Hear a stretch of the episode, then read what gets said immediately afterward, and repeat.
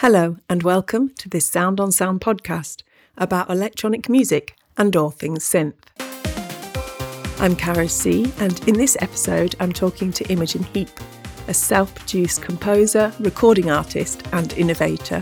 Imogen's released five albums, and her compositions pop up in film and countless TV shows. She has won two Grammys and an Ivor Novello Award.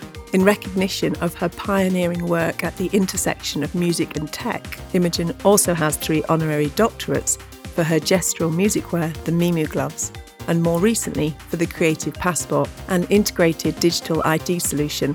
More about these imminently.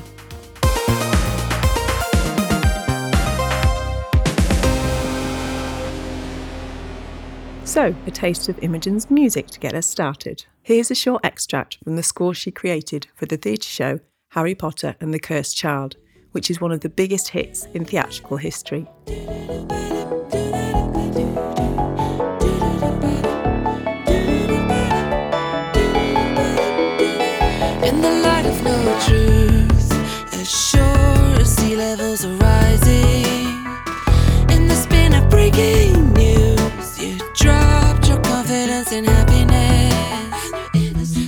Hi, Imogen, and welcome to the Sound on Sound electronic music channel podcast.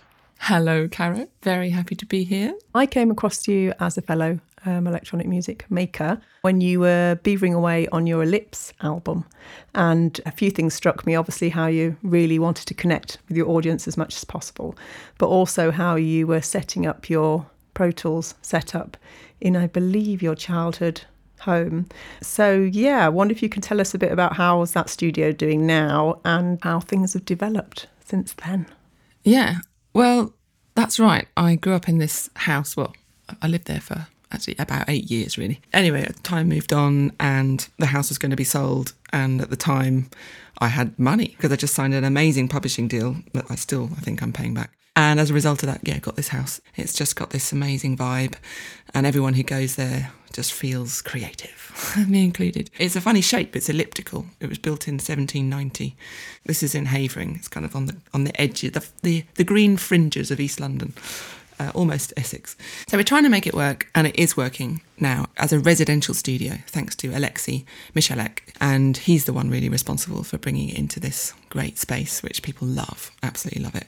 So I go there when I can, and I go and make my own music. But in the house, there's also, I mean, there's an incredible amount of mainly percussive instruments, because, you know, I'm not, I don't really play the guitar. I mean, I play very badly, and I can kind of make it half sound, half decent in the in the studio, but more it's it's just loads of percussion, loads of drums and sets of drums and funny little weird instruments that my sister would buy me every Christmas, bells and glockenspiels and vibraphones and that kind of stuff. A few hacked pianos, kind of uh, prepared pianos, bits of blue tack and stuff on them. And then we also have this amazing barn, which up until about four years ago was still stuffed full of hay and rats.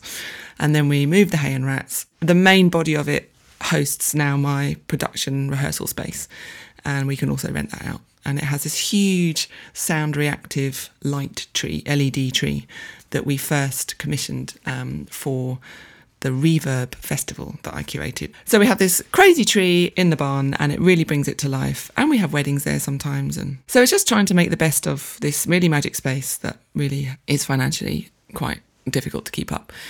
But I think we're going to make it. And in time, my grand plan is to turn it into a cultural beacon for, you know, the outer edges of London and develop all kinds of projects there around audience interaction and VR and XR and obviously gestural music devices um, such as the gloves and just experiment really. Do what do what I do but also enable other people to experiment their own projects there too.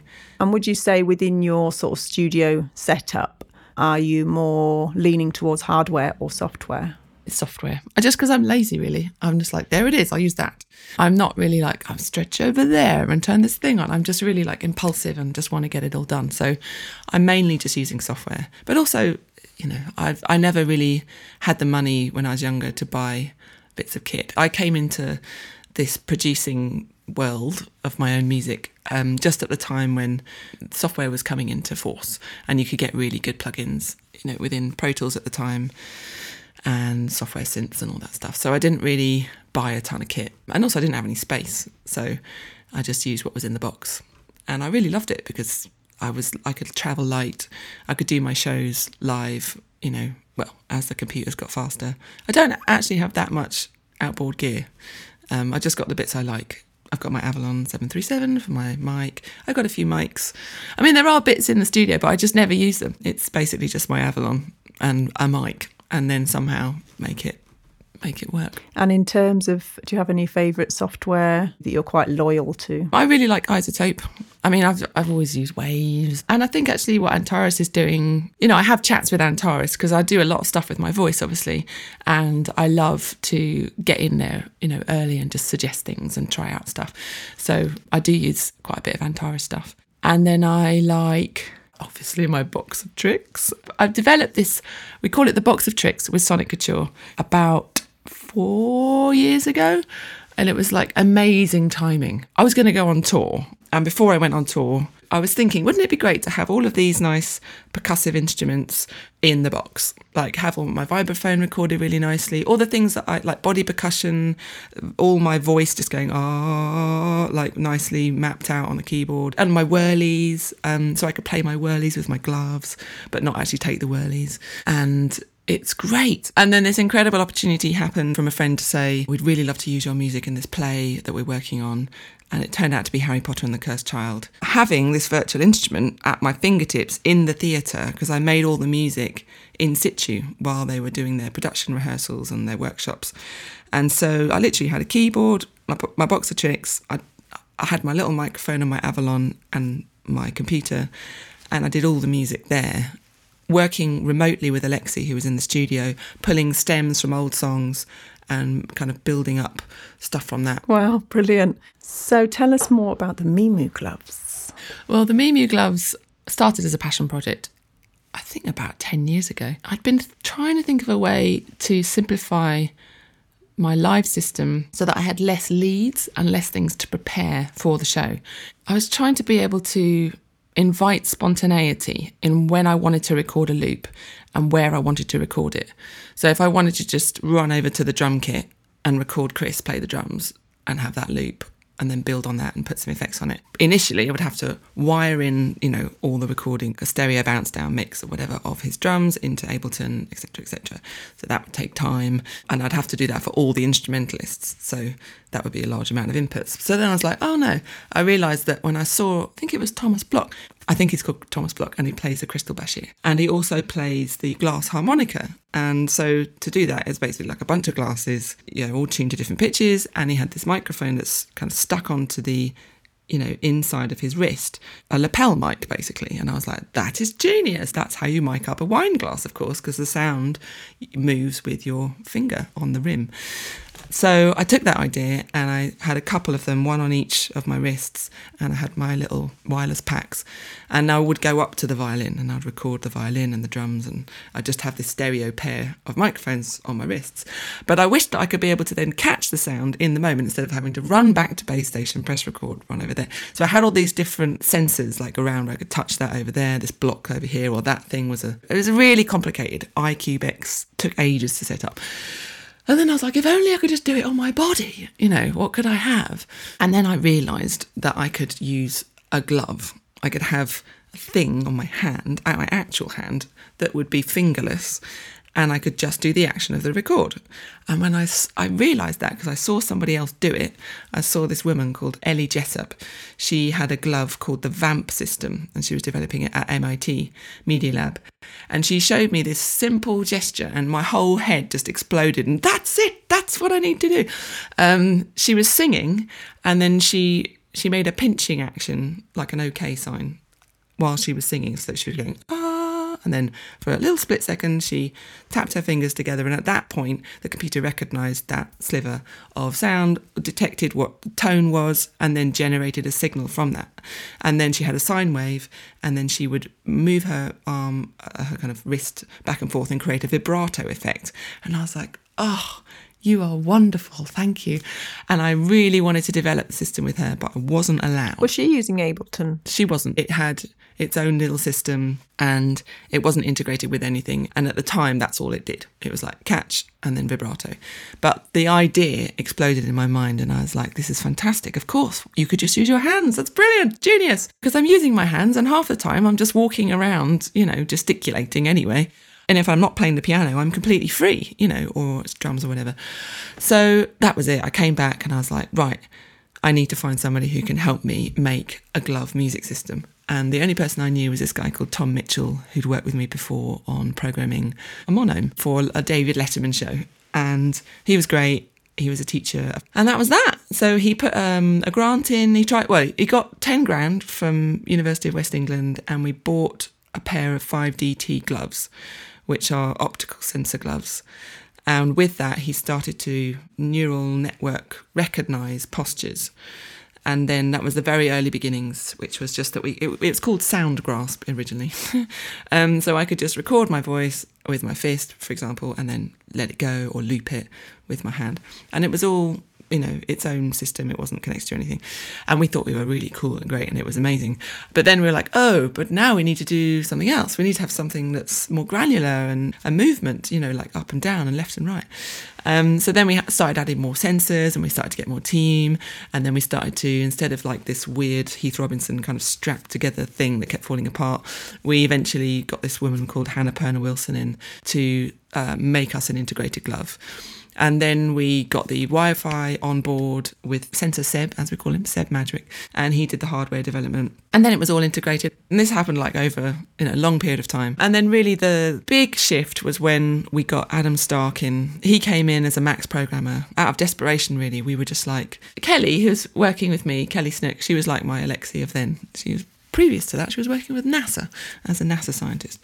And we sent a tweet out ahead of a big show that I was going to do in my garden. And we needed a programmer, a Max programmer. So we said, Who's the best Max programmer in London? And somebody suggested Adam Stark.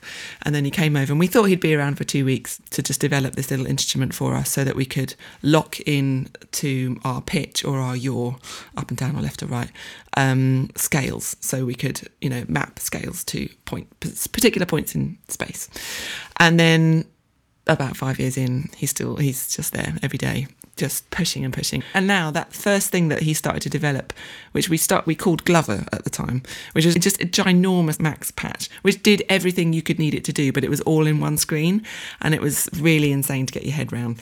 And we developed this song called Me the Machine. I basically set us a goal. I was like, I want to be able to write and perform a song entirely with the gloves, with no other kit.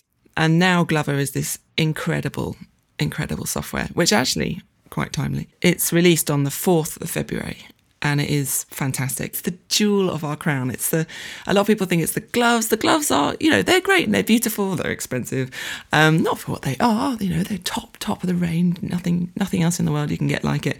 But this is the brains. This is the bit. This is the magic which connects your gestural you know self to whatever software you're using whether it's ableton or cubase or whatever and so without that it's basically useless. But the great thing about it is now if you don't have you know a couple of grand spare to buy yourself some fancy gloves then you can buy a leap uh, for example for what is it 50 quid? And do a large proportion of what you can do with the gloves without the freedom of space because you're limited to a you know place. But it's a really great way to get your hand in um, to gestural music interfacing. There's just nothing like that that does it. Take something external and if you're not a coder i'm not a coder. What do you do? You have to build it all from scratch in order to do something expressive with you know great powerful music live tools like ableton. But there's to do anything in between i mean you've got max it's a massive learning curve. So this just just you don't need to do that now. You just have your whatever input, whether it's a phone, whether it's your Leap, whether it's your Myo wristband, whatever you want to use. And then you have your OSC output mappings or your MIDI mappings. And I, I really believe that is going to transform you know, musical performance for so many people. We just have to let them know about it. So now we have told. You're the first person, I believe, that I've spoken to about that because we only just discovered our 4th of February release.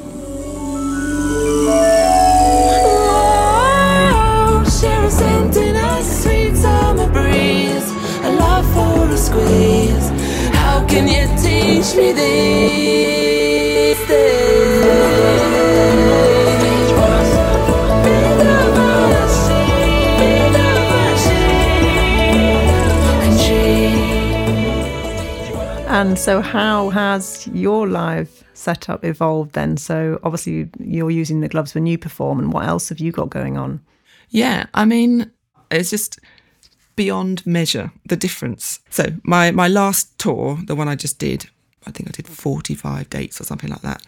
And the amount of kit that I personally took, not the band, but the amount of I, kit I took was just tiny in comparison to what I would have taken the tour before. And the cost of transportation and the carnets and you know it was a real nightmare and just it made it not viable to tour, really, in a way. I mean, I had this Perspex piano, and I mean, there's no need to have a Perspex piano, but I just didn't want to look like an X stand, you know, little kind of stick insect on the on the stage. So I we built this Perspex piano with some lights in it, and um, had my you know weighted keyboard in there and my computer and another screen and a can't remember what it was called a Lemur I think it was called like a touchscreen thing a couple of touchscreen things a bunch of little MIDI keyboards another station over there with my Ambira and another set of you know sensors and stuff to happen another microphone it was just like so so much stuff and this time it it was almost like I'm naked what's going on?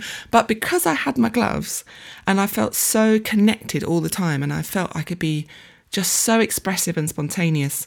I felt completely integrated with my kid and never detaching myself in any at any moment with the audience.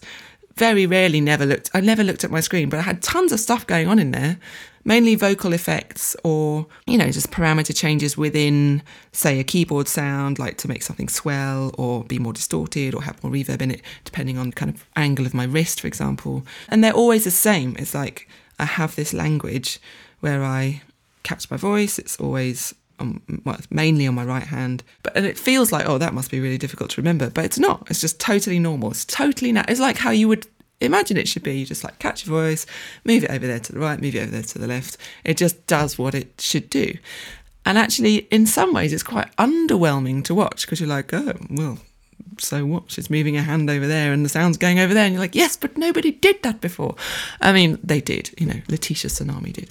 Um, and a few people have done that, but not to this kind of, well, I'd never done it before. And loads of people in the audience had never seen that before.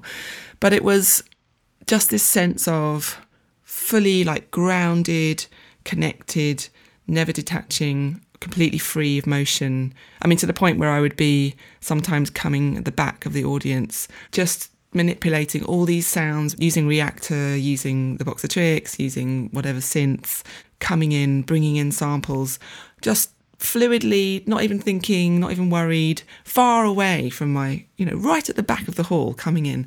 And at the same time, actually, with a live show, sometimes if we could get the right physical space we would have 360 sound with d&b soundscape to test out this gesture interfacing with their kit so with osc we were sending messages to their x and y and z and i was moving sound around the room as i was walking through the audience Petra, our wonderful sound lady, would be also kind of positioning me where I was coming into the audience by you know that exact point um, in the audience and bringing me forward. So instead of people going, "Where's Imogen? Where is she?" you know, looking around in some stereo wash of sound, they know exactly because they can instinctively feel the sound over there. So it's really just transformed everything, and I I'm just so grateful that it's actually well, hopefully going to continue to be a sustainable product because it means that I'm always going to be supported to be able to do this, you know, myself and the couple of hundred other glovers that are out there in the world, you know, steadily growing. And the more obviously we make, the more affordable we can make it. But I'm really excited for Glover because I think it's going to really open up people's minds about what, you know, just with a small amount of kit, they can do to kind of emancipate themselves from this kind of 2D world. That's what it feels like. It's like you're up and you're down and you're, you know, but you're there's these amazing bodies that we have, and they're so limited. In, not with an acoustic instrument, obviously. You've got the body and the sound coming through a violin or a piano, but everything else is just like it just feels awkward because it is. Well, there's barriers, isn't there, via the technology, but also it's bringing it back. It's bringing it back to the physical. It's bringing it back to the human, and it's also bringing it back to our communication is what is it? I know five, ten percent is hmm. actually what you say. The rest is what else is going on in your yeah, in your system, kind of thing. So it's really bringing it back to that, and you can see that it's obviously really, as you say, it's really natural. It's really intuitive for you. That it must feel great to free yourself Yeah, from the it was, shackles it's of. really, really great. so good. And I imagine you are currently developing digital online performance as well. Yeah, that's right. Um, yeah, and also VR recently as well, just kind of taking the gloves into the VR space. Um, I mean, I had done a tiny bit of that with Wave XR. We did this great um, immersive VR experience. We recorded it in the barn, and then you can go and experience this live and go into a room and see me perform these three songs. And then sometimes I would come into the foyer at the end and chat to people at the end, chat to people all over the world who'd just been to see me perform, you know, these three songs. And that just really opened my mind to how we can communicate with each other from all over the world, all different time zones. And there I just am in my living room, just having a chat to these guys. And I just, that was like about three years before I went on tour. So it, it was like, mm, there's something about this.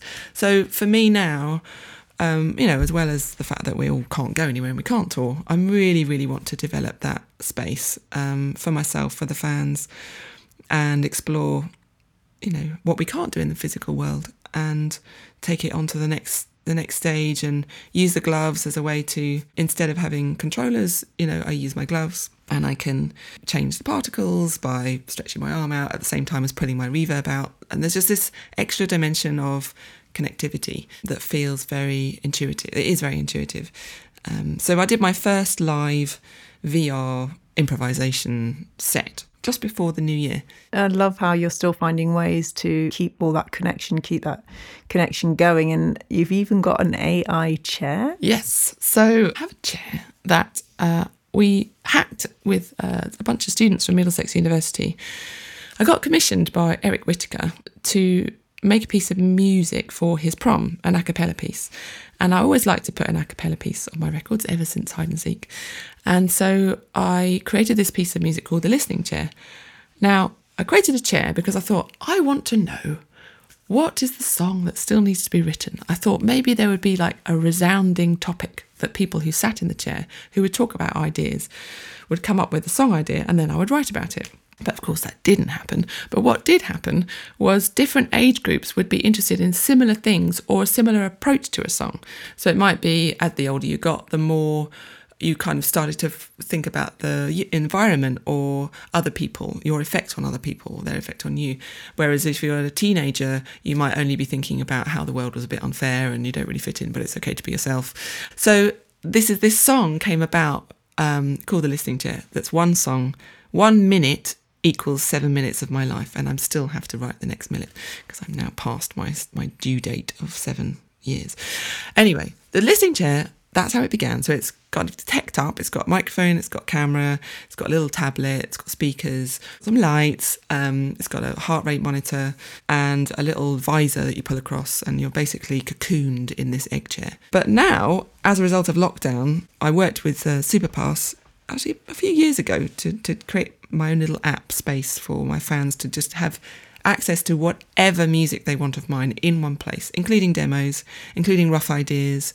You can do it for £2 a month. Okay, long story short, now you sit in the chair, the fans get a ticket to ask me a question if a Imogen can't answer it. So a Imogen is called she's augmented Imogen. It's basically a chatbot. It's basically powered by IBM Watson, but we need to stuff it full of knowledge about me, and we need to you know, train this to speak like me or speak like herself or some combination of. And we just decided the other day that we were going to call the answers are going to be in the we form, the royal we. So she's answering for us, for me and her, or me and it, or whatever she ends up being in time. So it's a place where the fans can come in and they can ask me a question. And because I'm not really on social media anymore, so now my fans come to this place. There's a few hundred of them, and we chat very, very openly and candidly. I sit in there often for like two and a half hours and we just talk about whatever. And it's just this magic connection. There's no distractions. I'm just there literally to focus to talk. And that's so rare. So the answers come out of me in very long form, as you're witnessing. And then we take that audio, and the fans now start. We've created Justin Butler, who's the kind of lead of the tech side of it, is um, pulling in the. We've got uh, audio comes in as text now, so it transcribes. And then we also have an emotional recognizing kind of software, recognizes my emotions in a way. So it's just another bit of contextual data to go with that in time that we might, you know, so give you some extra dimension for how a Imogen might express herself in the future. Perhaps as some lights or a city or a beach, who knows? And then there's also yeah the video obviously. So question and answer. Fans go in, they attribute themselves as editing that content. Uh, so it might be like, is there going to be another Frou Frou record, for example? And then my long-winded answer, and then they would truncate it. The team would check it for format. I would check it for fact, and then we would publish it to A Imogen for that question to come up again, there the answer would be. So then they wouldn't get a ticket for me to speak next time. They have to come up with a better question. So the idea is that I never repeat myself ever again. But basically, it's just going on all the time.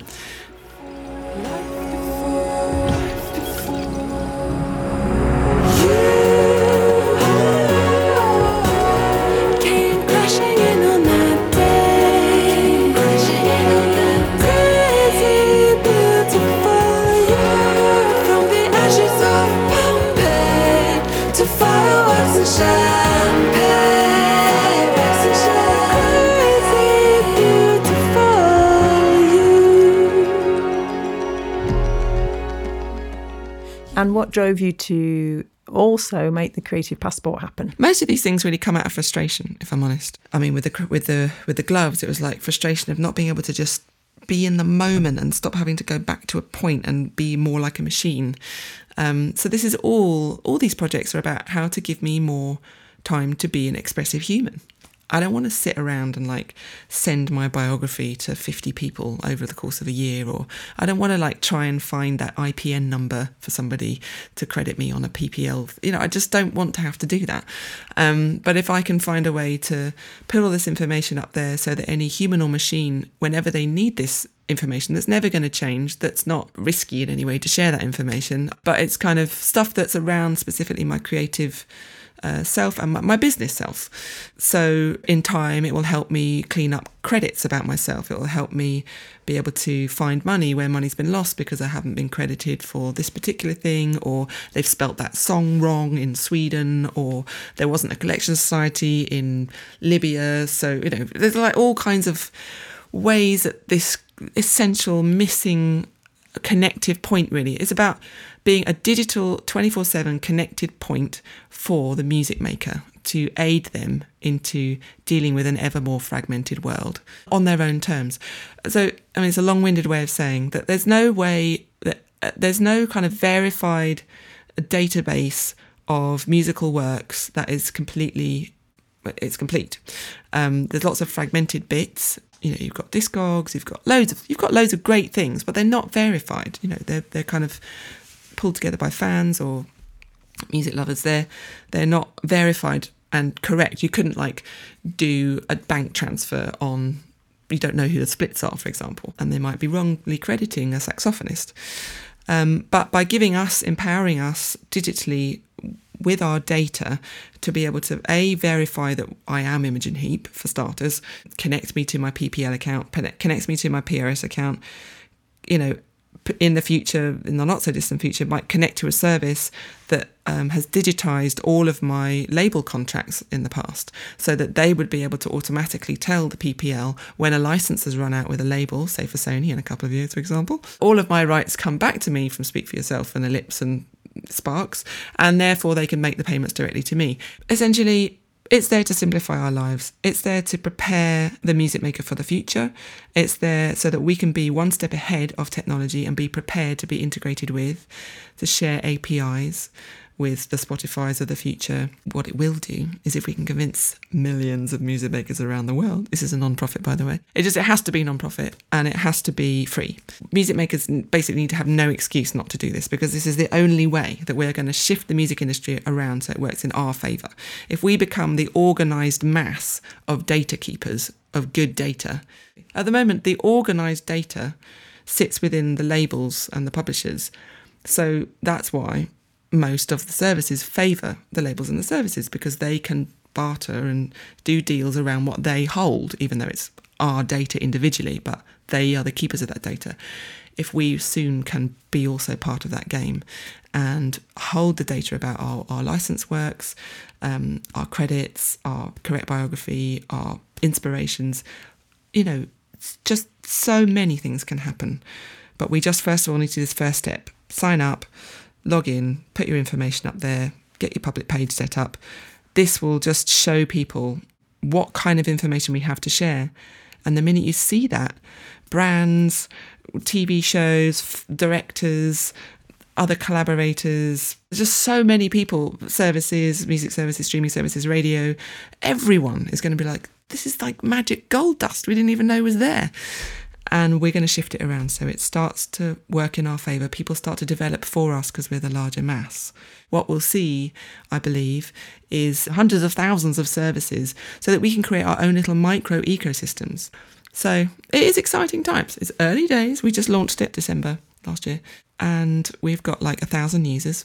But when you start to look at their public pages on the map, you can go to map.creativepassport.net and you can start to see people's information and um, and and watch the videos on YouTube. Just just scroll down to the bottom of creativepassport.net, click YouTube, and watch the link of the 10 minute explainer video. And soon there's going to be a couple minute explainer video. It's going to change things. We just have to show up. You have to show up, Cara. You have to get your own creative passport. I do. Actually, I think even Sound on Sound might be in there from my interview that I wanted to share because it's one of the best interviews that I that I've seen of mine. Very in depth studio from like 10 years ago. And actually, you'll probably see that on a lot of creative passports. You'll see, you know, a lot of people choosing to put sound on sound interviews there because they're so great. So you might start to see all kinds of benefits from publicity. Yeah. Fab. Wow. There we go. Loads going on. Fantastic. And yeah, love how you're forging forwards at the frontiers of what's possible. Thank you for your time today and all the best with your wonderful projects. Thank you. Thank you for listening and be sure to check out the show notes for further information and details about other episodes in the electronic music series. And before you go, let me point you to soundonsound.com forward slash podcasts where you can explore what's on our other channels. This has been a Cara C production for Sound on Sound.